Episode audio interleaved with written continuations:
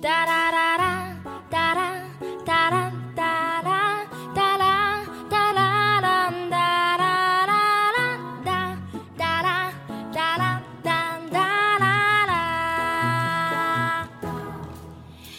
不会泡妞的男孩，我认识一个男孩是好人，各方面条件不差，却常年与妞无缘，总定期和我开研讨会，咨询泡妞经验。起先呢，他喜欢一个姑娘，多年在他身边默默无闻的当蓝颜，好不容易等到姑娘空床期，趴在他肩头哭了一宿，他愣是僵坐到天亮，不知如何表达。我恨铁不成钢地说：“你对姑娘不能太客气，要霸气，否则闺蜜还要再当五百年。”他很害羞地问我：“这样不好吧？如果我太霸气？”他让我滚怎么办呀？我说，当姑娘大喊滚，如果你真的滚了，那这一辈子也不会滚回来。这时应该霸气沉默的把她猛地推到墙头，皱着眉头，嘴角上扬，带着邪气，低声对她说：“老子不滚。”之后强吻她。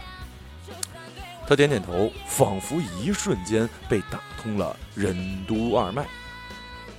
后来他给我打电话说，妹子还是跑了，因为他说滚的时候在露营，他默默推了他半分钟，没找到墙。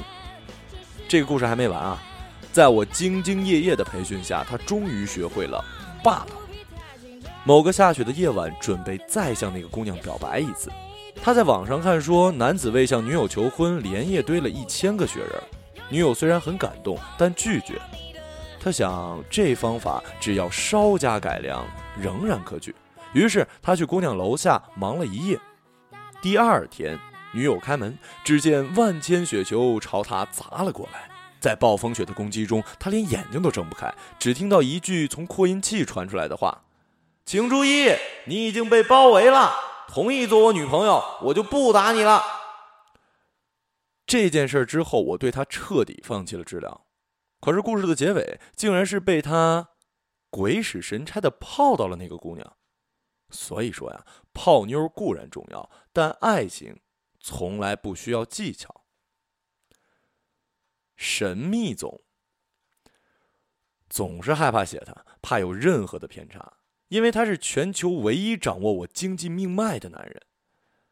快毕业的时候认识了他，他在一个 app 上看到了我写的《女王乔安》。很多人觉得扯淡的情节，却让他感觉挺像他前女友。直接在微博上找到我，先开始聊了几句，问我想不想写剧本。我客套回绝，之后默默地把他拉到了骗子分组。之后再找出他名字的那天，真的是很随意。我在实习的公司境遇不佳，前途未卜，加之失恋，一下午坐在咖啡馆的角落沙发里，敲了无数次键盘，却没打出一个字儿。以前常听人说什么站在人生的十字路口，那天我的感觉是我终于在大家站在十字路口的时候，成功的拐进了一条死胡同。我刷新微博，发现自己还有一个分组叫做“骗子”，里面静静的躺着神秘总一个人。翻看他的微博，奇怪的是，他的每条没有营养的关于生活琐碎的微博，都戳中了我的笑点。之后我想，就算是个骗子，也是个有趣的骗子。再说那个时候，我对未来一切未知，每一个生活细节都让我感觉如临大敌。生活忒现实，被骗也算是给自己的无能找个借口吧。我犹豫了一会儿，给他打电话，他接起来，哦了两声，说我在倒车呢，你等一下。我就听见那边停车场大爷在喊：“到到到！”他慢条斯理的回了一句。倒个头啊！再倒到河里了。这是他和我说的第一句话，再倒就掉河里了。和他谈合约用了十分钟，还是在电话里，我们谁都没见过谁。呃，那个我挺喜欢你这小说的，是长篇的吗？呃，准备变成长篇。那就写吧，写好了版权我买了。这么草率啊？不草率，我相信自己眼光。哎，对了，你还写剧本对吧？啊，是。呃，那电视剧你也直接写了吧，开个价。这可和您的眼光没关系了吧？也也不能总相信眼光啊，也得相信直觉。你思考一下，开个价，我找车位呢。这停车场老头脑子坏了，我得跟他讲讲道理。哦，对了，我姓贾，先不说了啊，拜拜。挂掉电话之后，我跟所有朋友说了这段经历，大家都说你肯定被骗了，要么就是周围人的恶作剧。你说这骗子多不敬业啊，骗你都不愿意想个牛逼的名字，直接说自己姓贾。我也这么想，可又一想，如果这一切是真的，我的人生该多美好。就在全天下人都觉得我被骗了，连我爸妈都做好了我即将落入传销组织的情况下，神秘总来上海见了我，送了我一箱丰厚的见面礼，一箱进口泡面。他说我拜读过你的微博，发现你喜欢吃泡面。我去杭州见了他，签了合同，因为没有找到开瓶器，所以没把香槟打开。我背了一垃圾袋的现金，诚惶诚恐地坐着高铁回上海。当时他给了我现金定金之后，我说要去银行存款，他到银行帮我开了个号，问大堂经理外地账户存款叉叉万需要多少手续费？经理说五十。他一拍桌子，靠，这么贵啊！你们怎么不去抢呢？之后转身把垃圾袋直接塞进我包里，说有点出息，这么点钱没关系，自己背回上海存去。我故作姿态，云淡风轻，点点头，说：“好。”其实腿已经软了，我活这么大也没背过这么多现金呢。从那以后，我们开始了合作。开始合作之后，我还问了他几次：“你不会是骗我的吧？”打量我一番，冷笑一声：“你照照镜子，自己有什么好骗的呀？我才是被女网友蛊惑，莫名其妙买了一版权吧？”我说：“对呀。”你怎么不觉得我会跑路呢？他又打量我一番，跑就跑呗。但是看你虽然胸平，但好像还是有大志的姑娘，应该不会为这点钱跑路。我不知道是自己真的胸无大志，还是被他洗脑了。他说了之后，我真觉得自己是一做大事儿的人，从来没想过跑路的事儿。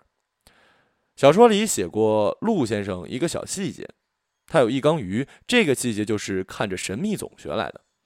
他最大的兴趣爱好，一个是拆卸家电、研究高科技产品，还有一个就是养各种海洋生物。我去他办公室，两个人咬着苏打饼干，盯着一面墙似的大缸。他看得炯炯有神，可我什么也不明白。他伸手指了指鱼缸，说：“这蓝色的是海绵宝宝，那个像手掌一样大的是派大星，右上角的是海葵，海葵后面藏着是小丑鱼莫妮。”其实他们心机很重，一直在海葵身边晃啊晃，等到别的鱼跑过来，海葵就射麻醉针出来，其他鱼就扑街了，他们就跑出来吃，他们自己呢没什么本事。之后他又指着一只蓝鹦鹉鱼，他叫大蓝，每次喂食他都等别的鱼吃完了才跑出来。大蓝以前在鱼店里是最贵的，后来有个鱼友去东南亚旅游，发现满大街都是蓝鹦鹉鱼，大家都拿它们回去煲汤。大蓝瞬间身价大跌，被放进一个小鱼缸，藏在角落。他挺伤心的吧？就每天混日子，也就过去了。后来我看他可怜，买他回来没用心养，还放错了缸，整个缸的鱼都是他敌人。有一年春节，大家回去过年，助理忘了来喂食儿，回来所有鱼都挂了，只有大蓝在水底坚持活着，偶尔上来透透气。我问他：“你讲这个故事是想让我好好努力吗？”他摇摇头：“不是，是想让你知道少年得志有多重要。能下去呢，当然最好。要是以后落魄了，还能憋着一口气爬回去，这样的人才死不了。”听着他说，我俯身看那条鱼，我看了他一眼，他就游走了。神秘总永远拉着一卡车的故事，随便抖出两个来都是大事儿。却也云淡风轻，一笔带过。我们静静围观他的生活，和他一样的无厘头。他身边总有人突然来，突然走，有些人永远不会变。写乔安剧本的一年里，其实面临不少的非议。他从来没跟我讲过。后来别人说我听到，很没信心，坐在沙发上半天没憋出一句话。抬起头问他：“你是不是特后悔买我小说？”他白了我一眼，说：“你有没有出息？”一呢，我不在乎这点钱；二，我从来没看走眼过。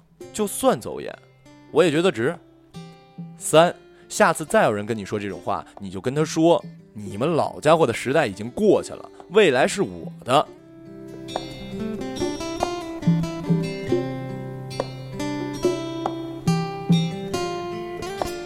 神秘总作为老板没教会我什么，认识一年多，只给我一条职场金律：千万别给中年女上司打工，他们没有安全感，体现方式就是折磨你。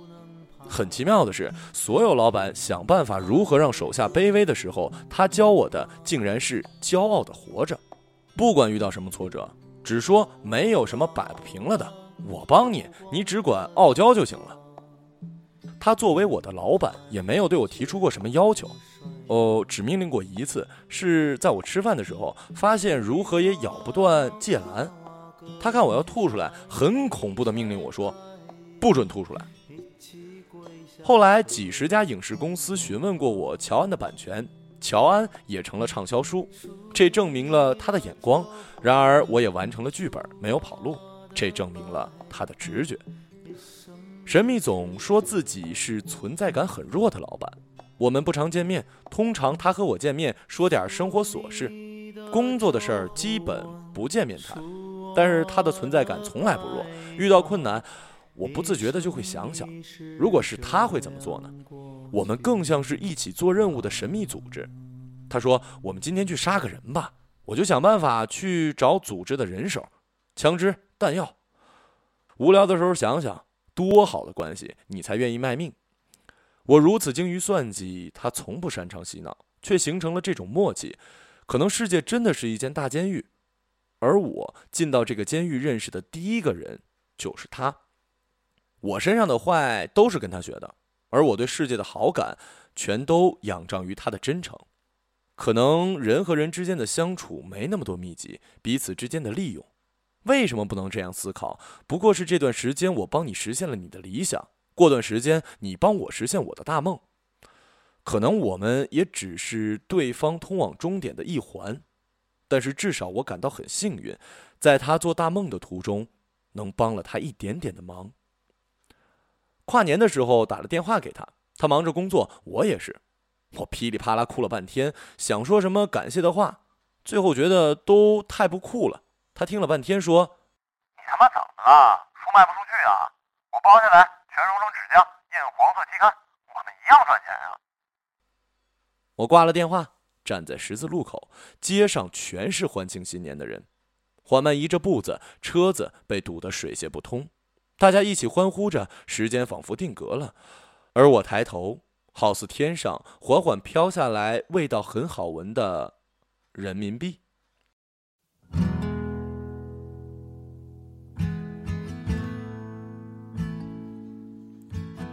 失恋男孩那是一个心脏被重击的失眠夜。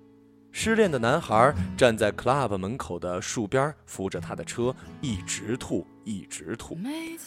周围围着很多漂亮的男孩和女孩，帮他递纸巾，试图把他拉进出租车里。可是每次他都连滚带爬的从车里跑出来，又回到树边吐，挥着手让朋友们不要靠近他。他一个人坐进副驾驶，深深地低着头。透过玻璃，大家只能看到他的头顶和微微颤抖的身体。失恋男孩再次失恋了。其实这次是他离开了一个自己不爱也不爱自己的女孩，可他还是难过的撕心裂肺。一个真正爱过些人的选手都会有这样的感受。他不再相信自己会遇到那个又爱又对的人。他和初恋是高中同学，两个人一直爱到大学毕业。他是学生会主席，而女孩是团支书。两个人在图书馆相识，食堂相知，大草坪上相恋，合拍的简直是玉皇大帝身边的金童玉女。但毕业时，他们还是不能免俗的分手了，就像所有的人初恋一样。女孩和他已经相恋五年，熬到了大学毕业。两人看遍所有电影，逛遍所有的街道，经历所有的第一次，但没有能力结婚。那时，女孩特别果断地告别男孩，像告别一个无产阶级的战友，之后变身嫩模，欢天喜地地奔向资产阶级。初恋对她的打击极大，她决定奋发图强，开一家模特公司，于是开始了艰苦的创业期。这时，二号女生出现了。二号女生并不如初恋那般美，更没有一颗团支书一样的野心。女孩内敛、坚韧，作为他的第一个员工，陪他度过了最难的四年，用尽各种办法把泡面做得好吃，发明了泡面炒蛋、炸酱泡面等等。到了第五年，男孩的生意渐渐好转。他对二号女孩说：“你不必再工作，等我娶你。”于是，二号女孩从公司离开，依旧照顾他的饮食起居。他不否认生活的安稳甜蜜，却又的确有一点不甘心。难道这辈子就这样了吗？二号女孩离开他是因为看到公司某个模特手里拎着的外套。在清晨的时候，打着哈欠走出他家门，慵懒地扫了一眼二号女孩，像看一个来打扫的小时工。尽管他跪在地上苦苦地哀求了一夜，说了一百遍是因为醉酒，但他还是走得干脆。离开时只拉了一个小小的箱子，就像五年前他扎着马尾来到他公司一样。除了他带来的爱情，他什么也没有带走。日子一天天过去，失恋男孩始终无法适应失去二号女孩的生活。他所拥有的一切都是她带来的。他记不清自己是因为漫长的失眠，还是真的不想活下去。总之，那个夜晚，他在他高档的公寓下吞下了很多安眠药。很不幸，他没死。二号女孩也没有出现在他床边。他睁开眼睛，周围站着一圈医生，自己全身插满管子。失恋男孩很想哭，很想哭。彼时彼刻，他所能做的动作也只有哭。当他流下眼泪的时候，医生欢呼雀跃地向门口喊：“哎，病人恢复意识了！”他的秘书跑了进来，手里还拿着一个粉色的文件夹。重生的他学会了恶魔一样的生活，他玩弄女孩们的身体，吝惜自己的爱。他觉得他们不配拥有。他们既不是带他走上爱情这条不归路的初恋，也不是陪他赢得这一切的二号女孩。他们可以凭借自己的美貌、身体、皎洁，暂短地停留在他的公寓、豪华跑车和异国的五星酒店里，但永远不可能住进他的心里。这是公平的。只要他说滚的时候，他们必须滚。他闭上眼睛，马上就能叫出下一个号码。之前的两段感情耗费了他太多精力，他必须留着自己最后一格血，用来在爱的假象里生存。他在一个秀场遇到了初恋，他已经变成了一个资深的老模特，还在走秀。他化好妆，靠在窗边抽烟。年轻模特们议论着自己刚买的名牌，他好似一个格格不入的画面。看他的年纪和姿色，注定了这辈子成不了名模。除非来几次走秀摔倒，还可能博出一点点击率。很显然，他未能实现自己的豪门梦想，要不然也不会如此苍白落魄地出现在这儿。他远远地看着他，问秘书：“他签的是哪家公司？”秘书的目光扫过去，眼神马上变得不屑：“就是个老野模，哪有公司想要的？”秘书说完，发现他还是在目不转睛地看着他，声音变得试探而狐疑：“老板。”你不会想要牵他吧？男孩摇摇头，转身离开。面对曾经的爱情，他甚至不敢说一声“嗨”。他去了另一个窗口，正好可以隔空看见初恋。他看着他，像看着从他们身上碾过的岁月。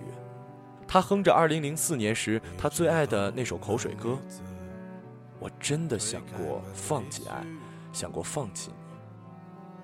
不自觉地开始流泪，哭到发不出声音。失恋男孩觉得还是有爱的日子比较好，哪怕失恋，也比现在好。于是，失恋男孩把仅剩的一格血分给了三号女生。不知道为什么，在失恋男孩的眼中，她是不一样的。她不仅漂亮，而且聪明，像只刺猬。所有的爱恨和倔强都长在身上，变成长长的刺。他坐在他面前，只能感到一个词：灵感。三号女孩说，她需要一份工作，是因为要存下钱，这样她就能抵达自己下一个目的地。男孩问她：“那你接下来想去哪儿呢？”她眨巴着大眼睛回答他：“麦当劳。”男孩狐疑，他大笑起来：“嘿嘿，因为你已经面了我一上午，我好饿呀。呃，你想和我一起去吗？不管你是否录用我，我都愿意请你吃个汉堡。但如果你想吃薯条，那就得自己买单了。”三号女孩的笑声更大了，嘿嘿，你读书的时候开玩笑这门课一定不及格吧？可能是到了一定的程度，大家都会贱兮兮的喜欢上一个自己搞不定的人。三号女孩就是他搞不定的那一款。女孩比他年轻不少，给他带来了新鲜感和生命力。不同于前两个女孩，她可以享受着优越的物质。男孩也从来不束缚她，他不在女孩面前表达感受，他只想满足她，看女孩得到自己曾经渴望的一切。直到一次噩梦，他梦到自己被人扔到一片无法靠岸的大海里，遇到的那些女孩在岸边看着他，没有人哭，也没有人笑，他们冷眼看着他，像看一只没有生命的竹筏。醒来之后。他陷入了前所未有的恐慌之中，紧紧地抱住了身边的三号女孩，让睡梦中的女孩措手不及。男孩对着他耳边说：“千万不要离开我。”三号女孩本来是睡眼朦胧，被他这句话给吓了一跳，看着他红着的眼睛，三号女孩亲吻着他的眼睛说：“我不会的。”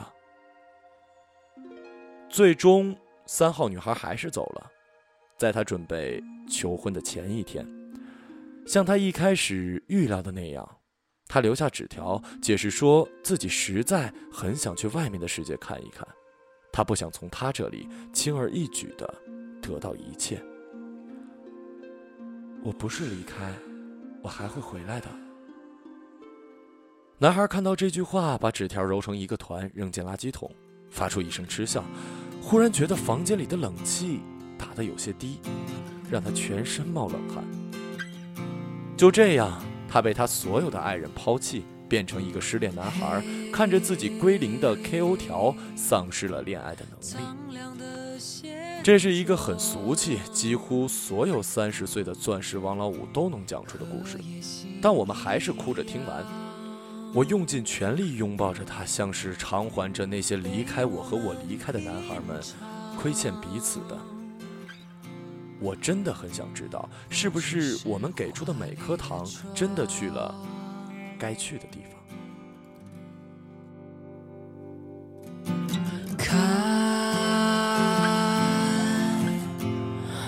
上多困难，我只想自然，不需要悲观。一定有回去的船，